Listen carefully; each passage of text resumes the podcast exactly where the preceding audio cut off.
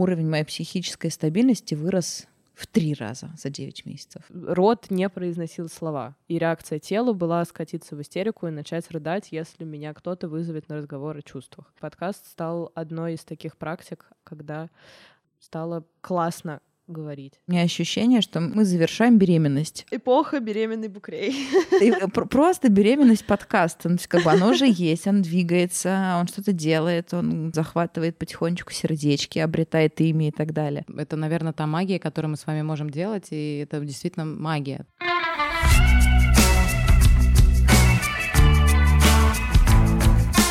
Привет! Это «Радио Аня», подкаст, в котором мы обсуждаем и исследуем процесс взросления, его влияние на нас, наши убеждения и ценности, и делаем это без предубеждений, осуждений, страха и истерики.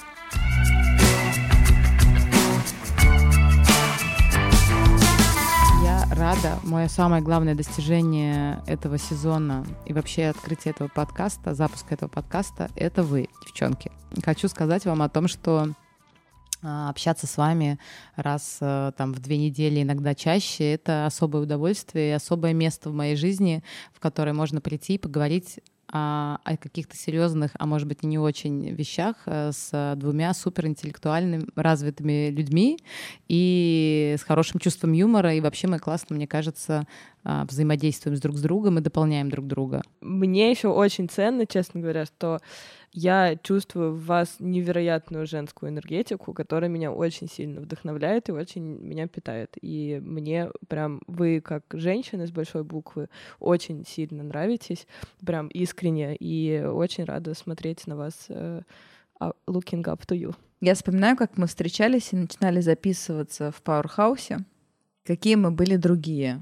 Ну, то есть для меня, вот я сейчас смотрю, прошло 9 месяцев, реально 9 месяцев — это так прикольно, кстати, что прошло реально 9 да, месяцев, да, у тебя да. вырос ребенок в животе. И в нас тоже выросли новые люди да, за 9 месяцев. Да. Мне кажется, что каждый из нас очень поменялась и прошла какой-то трансформационный период. Абсолютно точно. Uh, удивительно, что даже когда я продумывала, uh, я продумывала заранее, что я скажу. Естественно. Uh, я вспоминала какие-то свои моменты. Например, когда мы говорили об амбициях и достижениях, это вообще, по-моему, было в ноябре прошлого года.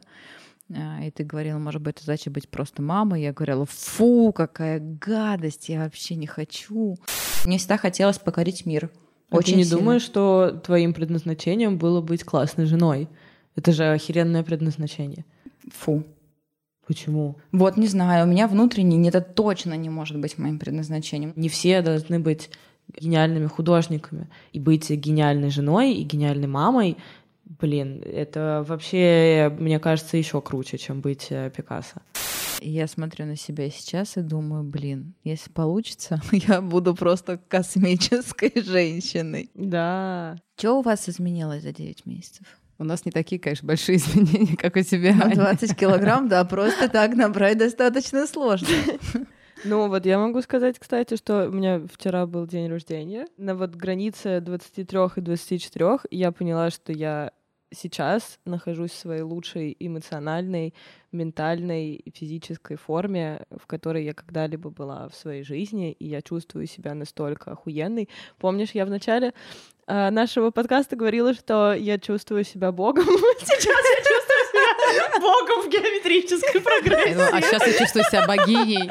Да, и это очень круто. Я, ну, как бы, я считаю, что большая часть, конечно, этого — это терапия все равно, но то, как мы здесь друг с другом взаимодействуем, и как много какой-то боли, которая случалась за эти 9 месяцев, которые я проживала здесь через разговоры с вами, и могла сублимировать ее во, во что-то там общественно полезное даже в некоторой мере. Это тоже часть моего процесса и часть моего роста. Слушайте, ну я, кстати, тоже э, кайфую от того, что какая-то твоя открытость, ну, моя открытость, наша открытость с вами, которая, с одной стороны, лечит нас, она еще может очень большое количество людей излечить. Периодически дают фидбэк относительно нашего подкаста, что здорово, что ни одна позиция, ни один герой там выступает, а все-таки четыре голоса звучат, потому что в, этих, в этом четырехголосии... Сейчас, сейчас, сейчас в данный момент трое. Твое альтер -эго. Да-да-да. Как бы, а, но, собственно, это многоголосие дает возможность выбирать в общем, я на самом деле безумно рада, что у нас получилось. Э, и спасибо Ане Болотовой. Это не вырезай, пожалуйста, Ань. Вот, э, спасибо Ане Болотовой за то, что она наш э, поток достаточно прикольный, такой прямоток от нашего контакта умудряется делать действительно достойным продуктом. По моим ощущениям, мы еще даже, возможно, недооценили масштаб э, влияния своего собственного, потому что я также очень много слышу комментариев в наш адрес, что у нас каким-то магическим образом получилось говорить о серьезных вещах очень ненапряжно, и ты понимаешь, что за этим стоят не эксперты, а обычные люди, которые проживают свою жизнь, и у них есть и ошибки, и взлеты, и заблуждения, и инсайты, и, в общем, это прекрасно. Мы повстречались с разными людьми, и одно из моих супер открытий за эти 9 месяцев, что за каждым героем всех, кого видела, для меня какие-то герои изначально. Они являются живыми людьми, проходят те же самые э, этапы взросления. Они могут проходить их по-разному, но мы все равно все находимся в процессе вот в этой лодке, и у меня немножечко спала иллюзия о том, что есть я и есть другие. То есть я себя чувствую гораздо ближе и соединеннее вообще с другими людьми, чем это было 9 месяцев назад, потому что оказалось, что вот они, души, не знаю, как это... Это очень интересно. Как ты думаешь, повлиял ли опыт беременности на такое твое восприятие? Сто процентов. Но я очень боюсь, честно говоря, и когда шла на эту запись подкаста, я очень боялась... Что ты родишь прямо сейчас? Нет, я, поверь а мне, я... что все мои выводы за эти 9 месяцев будут оды беременности. Потому что я никогда в жизни, ко всему прочему, не чувствовала себя такой полноценной, полной и ценной одновременно. Поэтому я не могу отделить свой опыт сейчас как-то и сказать, что, например, я смогла увидеть в людях людей, потому что я беременна или потому что я там, не знаю, или что-то другое. Я же являюсь цельным человеком, как бы оно со мной просто происходит. Я видела в наших героях невероятных, которыми там я восхищалась, э, э, наслаждалась визуально или еще как-то. Просто людей, которые точно так же проходят свою жизнь. И кроме ощущения общности, это еще дало понимание того, что все в моих руках. Ну, гораздо больше в моих руках, а, чем мне казалось до этого. Мне кажется, что просто опыт беременности это, ну вот как мое теоретическое восприятие этого, э, может открывать какую-то новую глубину, ну в душе, грубо говоря, для восприятия мира. И если ты помнишь, э, очень, вот как раз 9 месяцев назад, когда мы чуть ли не первый раз сидели в э, кафе и как раз знакомились, разговаривали, я рассказывала про теорию одной девушки. Она несостоявшийся писатель, по совместительству девушка, которая стреляла в Энди Ворхола. И у нее есть одна теория, которая мне очень понравилась своей такой красотой лиричной, про то, что женскость — это не гендер, и это не наличие вагины или отсутствие члена, а это как бы состояние естества твоего, и, по сути, женщиной может быть любой человек. А, в том числе и мужчина. И женскость определяется способностью человека высвобождать внутреннее пространство своей души для кого-то еще. Как женщина делает с пространством своего тела во время беременности, вот эта способность как бы внутри у себя создать какое-то еще место, чтобы принять туда других людей, вот это определяет женскость. Есть гендер женщины и мужчина, а есть феминность и маскулинность. И вот э, есть очень феминные мужчины. И вот феминность — это критерий, который не меняется временем. В женственность, в мужественность мы постоянно что-то новое вкладываем, оно очень зависит от культуры, оно меняется временем и так далее.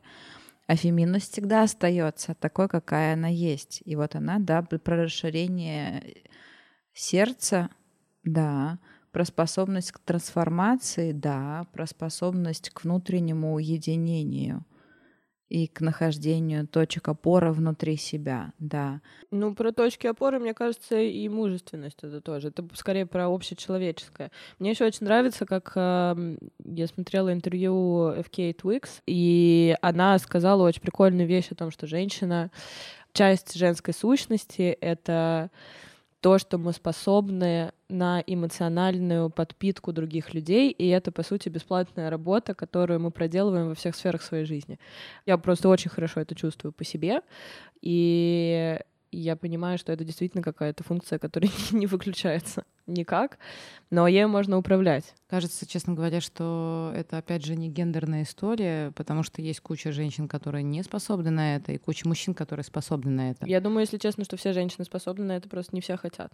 Не факт, абсолютно. Зависит от э, конкретного опыта. Я вообще, опять же, хочу за гуманизм и э, как Нет, бы выступить кажется, про то, что, это- если э, и мужчина, и женщина стремятся себя познать, как бы э, и вырастить все лучшие качества, то получается очень красивые как бы люди с обеих сторон. Мне Поэтому- просто кажется, что вот эта женская или мужская сущность — это не только часть личности, это часть какого-то естества, что-то глубже, чем личность лежит. контакт с собственным полом, контакт с своей собственной природой — это очень большой ресурс, который, мне кажется, ну, должен, должен, опять же, плохое слово, нас так загнобили, мы боимся пукнуть, простите, без того, чтобы не, поставить кавычки, не сказать, что это мое личное мнение и все остальное. А, Но для того, чтобы развиваться, взрослеть, здорово было бы с ним а, войти в Контакт. синергию. Да, я пришла вообще к этому, когда мы начали с психотерапевтом раскручивать сценарии, ну, моей жизни. И когда я поняла, что я не хочу жить по сценарию своей семьи, где в определенный момент мама взяла на себя всю ответственность за обеспечение семьи и вытащила двоих детей своего мужа из бедности, я не хочу быть женщиной, которая вытаскивает свою семью из бедности. Это не значит, что я не смогу это сделать, если я захочу или мне потребуется. Я считаю себя классной женщиной не потому, что я могу взять на себя традиционные обязанности мужчины и нести их там с высоко поднятой головой, грубо говоря, а потому что во мне есть моя собственная ценность, и она заключается не в том, какие обязанности я могу нести социальные. Вот. И мне кажется, что вот этот контакт с полом, он очень сильно помогает отсеять, что ты хочешь на самом деле как женщина или как мужчина, а что ты хочешь, потому что тебе либерально-демократическая повестка и журнал «Wonderzine» продиктовали. Когда я слушаю тебя, мне во всех словах, когда ты говоришь женщина и мужчина, хочется поставить человек. Потому что, мне кажется, важен контакт с самим собой. Потому что если вдруг ты уродился вот как бы ну, с другой позиции, тебя, не знаю, я вообще, ну, как сказать, не делю даже на мужские и женские как бы ну, задачи. Есть куча девчонок, у которых есть запрос на то, чтобы быть условно bossy. Как бы, и они от этого меньше женщинами не становятся. И поэтому я скорее за то, чтобы просто найти то, чего тебе хочется, и вне зависимости от того, что тебе диктует со стороны, к этому прикоснуться и э, как бы это развивать. Э, Мне не нравится, что мы вдруг решили убрать пол и оставить только человека. Я абсолютно согласна. Спасибо. п- спасибо. Подождите, но мы реально а, есть женщины и есть мужчины. Ну, Я женщины считаю, что и мужчины я, разные. я никогда Да. не... Да, абсолютно. Да. Все разные. Но просто когда мы начинаем говорить, вот ты обрати внимание, что ты говоришь, ты говоришь, я не хочу выполнять мужскую роль. То есть ты предполагаешь, что есть какая-то единственная мужская роль. Мне искренне кажется, что вот исторически, генетически человек как род был сформирован определенным образом. И есть самки, есть самцы. И самки делали одно, самцы делали другое. И они от этого дико кайфовали. А потом как бы мы доразвились до определенного уровня и придумали кучу надстроек на достаточно естественные, биологически обусловленные роли. И я не против, это круто, главное в них кайфовать. Но просто мне кажется, что когда я осознала свой пол, осознала связь со своей женской женскостью, я почувствовала очень большое освобождение, потому что на меня теперь не давит тот факт, что да, я девчонка, и не надо от меня как бы ожидать чего-то большего, чем чем просто бытие девчонкой. И мне кайфово, и я могу прийти к своим э, друзьям и пошутить на эту тему, и сказать, да я просто тёлка, что ты хочешь от меня? Я не буду решать, типа, проблемы с сантехникой у себя дома, несмотря на то, что я живу одна в этом доме. Я позову пацана и попрошу решить его проблемы с сантехникой. И я не буду бороться за то, что я такая вся классная, самодостаточная и могу разобраться с сантехникой. Мне это вообще не надо. Вот, ты знаешь, я слышу на протяжении всего разговора, что ты не хочешь с этим бороться, не хочешь с этим бороться, не хочешь вообще с не этим хочу бороться. ни с кем бороться. Да, но суть в том, что если ты употребляешь слова, то ты как бы от этого как будто бы ты продолжаешь бороться только Не, словесно уже просто- с этой как бы некой постановкой вопроса. Просто для меня, например, этой постановки вопроса не существует. Поэтому я, когда тебя слушаю, я не понимаю, я тебе готова поддакивать и говорить, да, да, я совсем согласна, только я просто не вижу как бы этой конфликта. Мне Вот. кажется, ты очень счастливый и очень сильный человек, который может себе позволить не зависеть от общественного мнения, потому что иногда я наблюдаю своих друзей, и я наблюдаю, как дружба рушится из-за общественного мнения, и у меня была в этом году ситуация, где дружба разрушилась, потому что люди захотели надеть на себя белое пальто и продемонстрировать э, свои классные либерально-демократические ценности, забыв э, при этом обо всем человечном. И то, что ты можешь так говорить, это то, почему ты здесь и почему ты делаешь такой подкаст. И то, что мы с Букрей можем так говорить, это то, почему мы здесь и мы делаем такой подкаст. А- Но мы как бы не показатель, к сожалению, А массы. еще, мне кажется, честно говоря, мы немножечко переоцениваем себя в этом моменте. Я не думаю, что было Нет, хоть нет, одно мы всегда, поколение. мы всегда оцениваем себя именно так, как Воу. нужно себя оценивать, потому что ты королева, и ты королева.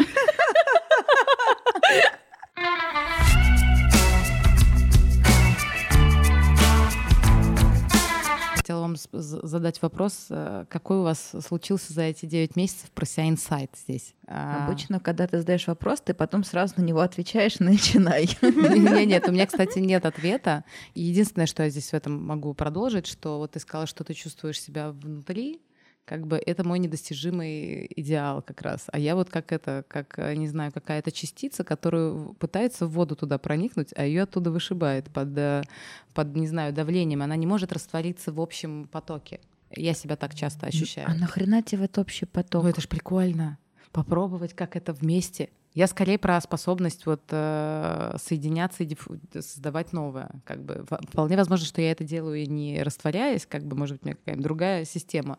Но, в общем, это просто интересно, потому что мы с вами тоже ведь э, создали некую другую среду вот э, на троих. Есть ли у вас какие-нибудь любимые эпизоды, что-то максимально запомнившееся, не знаю, э, из слов какие-то такие, которые в себе пронесли, или что-то про себя узнали? Вот интересно. Ну, я вот, кстати, могу сказать, что э, подкаст э, стал во многом частью моей терапии, потому что у меня было достаточно много эмоциональных блоков, они сейчас есть, но вот сейчас э, я учусь с ними очень сильно работать, и сейчас это то как раз-таки время, когда я делаю первые шаги относительно того, чтобы учиться честно и искренне разговаривать о своих чувствах и о каких-то глубинно волнующих меня вопросах не только за пятой бутылкой вина на кухне в 6 часов утра, но и как бы на трезвую голову э, с людьми, которые мне более или менее важны. Раньше я не умела так, мне кажется. То есть у меня было очень много мыслей, очень много всего, что меня тяготило, что я все время записывала в заметки, дневники, а, но я не умела этим делиться.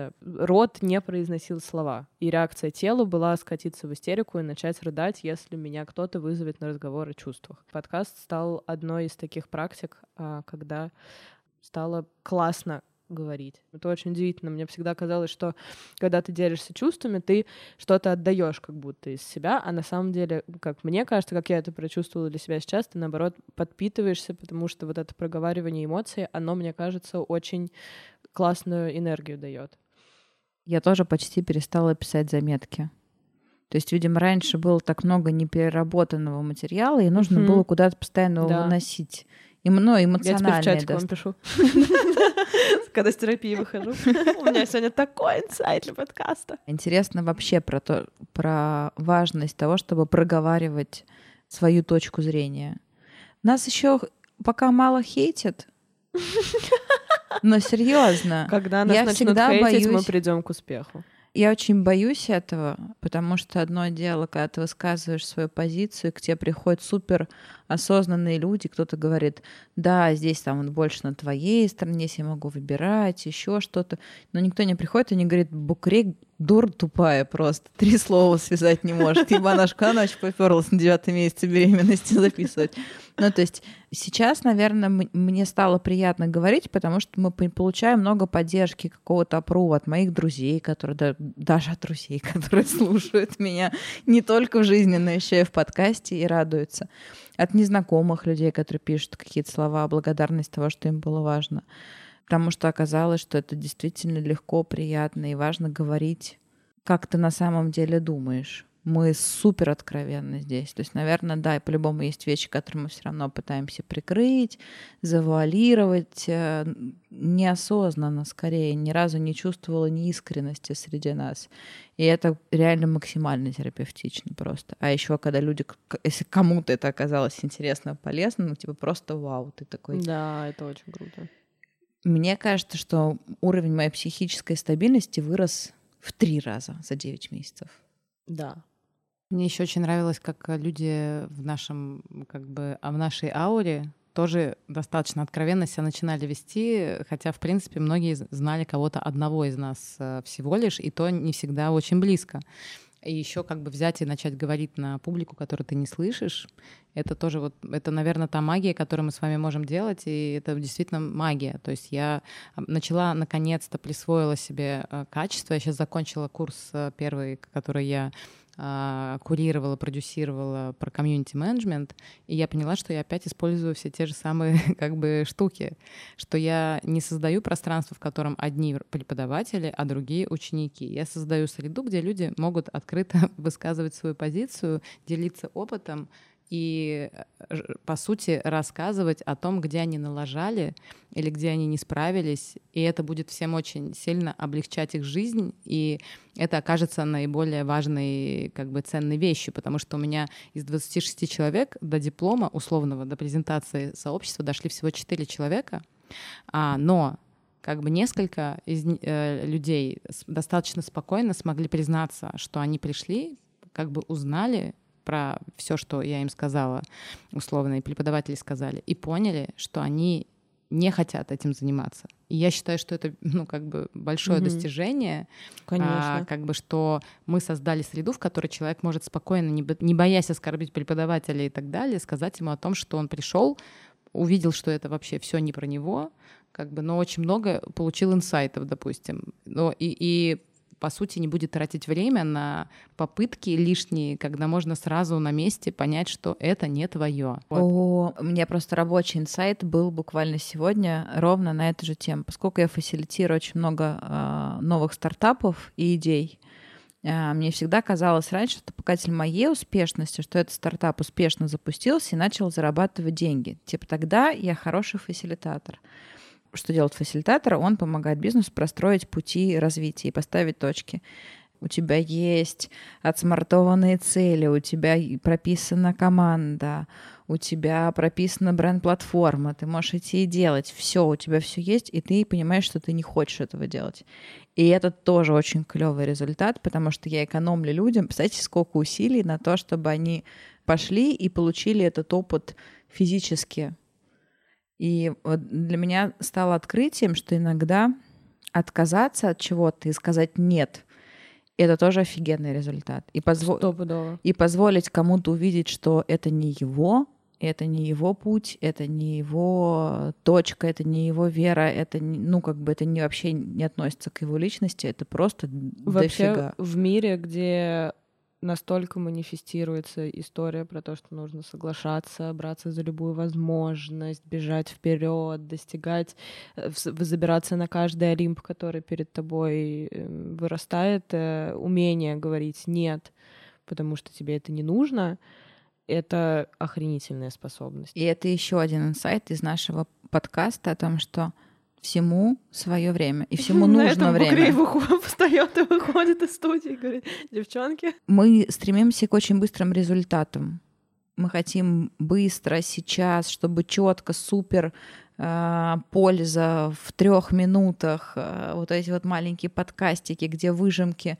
И как важно иногда просто дать листочкам падать с неба и наблюдать за этим. Я понимаю, что я романтичная крошка максимально сейчас. Но... Мы тебя за это любим. Продолжай. Но ведь жизнь не заключается только в вот этом экстракте опыта. И все хорошее, очень часто хорошее как раз и не, не случается быстро. Ему нужно время для того, чтобы оно взошло. У меня ощущение, что мы, что мы завершаем беременность, а да, дальше. Сезон, э, эпоха беременный Букрей. Э, просто беременность подкаста. Ну, как бы оно уже есть, он двигается, он что-то делает, он там, я не знаю, он захватывает потихонечку сердечки, обретает имя и так далее. Но вот-вот он еще должен родиться через какое-то время. И вот мне кажется, что классно, что мы дали этому время. Я обсуждала это... Психиатром, да, я гадаю. С терапевтом. Естественно. И в одном из наших подкастов. История, что мы разучились играть в долгую мы перестали играть в долгую. Современных людей научили жить одним днем. И мы стали очень быстро принимать решения, очень быстро соглашаться и очень быстро отказываться. И учитывая, что 90% человечества, а может быть даже и больше, живет сейчас в постоянном состоянии истерики, а, да, вызванной социальными сетями, разными социальными движениями, в том числе МИТУ, Black Lives Matter, все это переосмысление каких-то базовых ценностей, нас действительно приводит в достаточно уязвимое эмоциональное состояние, где мы очень легко скатываемся скатываемся в истерику. И очень только сильные люди могут не скатываться в истерику. И так и с людьми случилось, э, с, с нашими отношениями так случилось. Как только что-то идет не так, будь это дружба или романтические взаимоотношения что-то, нам проще отказаться, сказать нет. Вообще наш мозг устроен так, что сказать нет всегда проще, чем продолжать э, движение. Есть даже такая... Я поспорила с этим, конечно. Вообще не, можешь даже не спорить со мной. Есть я куча людей, которые в очень долгих отношениях э, как бы не способны прервать это, существует. Поэтому Конечно, не, потому не что говорила. выйти из этих отношений это значит сказать да всему остальному, поэтому говорить сказать нет, нет всему отношениям. остальному гораздо проще. Сейчас объясню, есть пример очень хороший. Есть такое явление психологическое, называется decision fatigue. Это усталость от принятия решений, потому что наш мозг, он как мышца, устает принимать решения. Просто мышцу мы качаем, ну, гантельками, а мозг мы качаем тем, что решения принимаем. И проводили э, исследования на израильском судейских э, судьях. Значит, исследователи отслеживали, когда судьи наиболее эффективно принимали решения. С утра. С утра и сразу после обеда.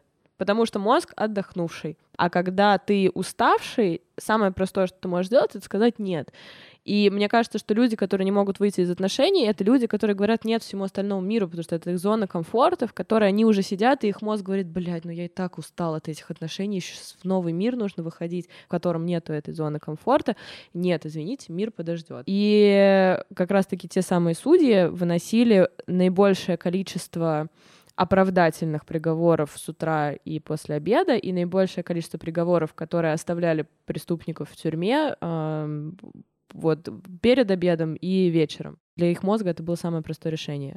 Интересно достаточно. А у меня сейчас э, э, есть такая, э, я тоже много чего читаю, слушаю и так далее. Я, кстати, не знаю, зачем я это начала говорить. Тоже думаю, что мне надо было как-то обосновать то, что я сейчас скажу.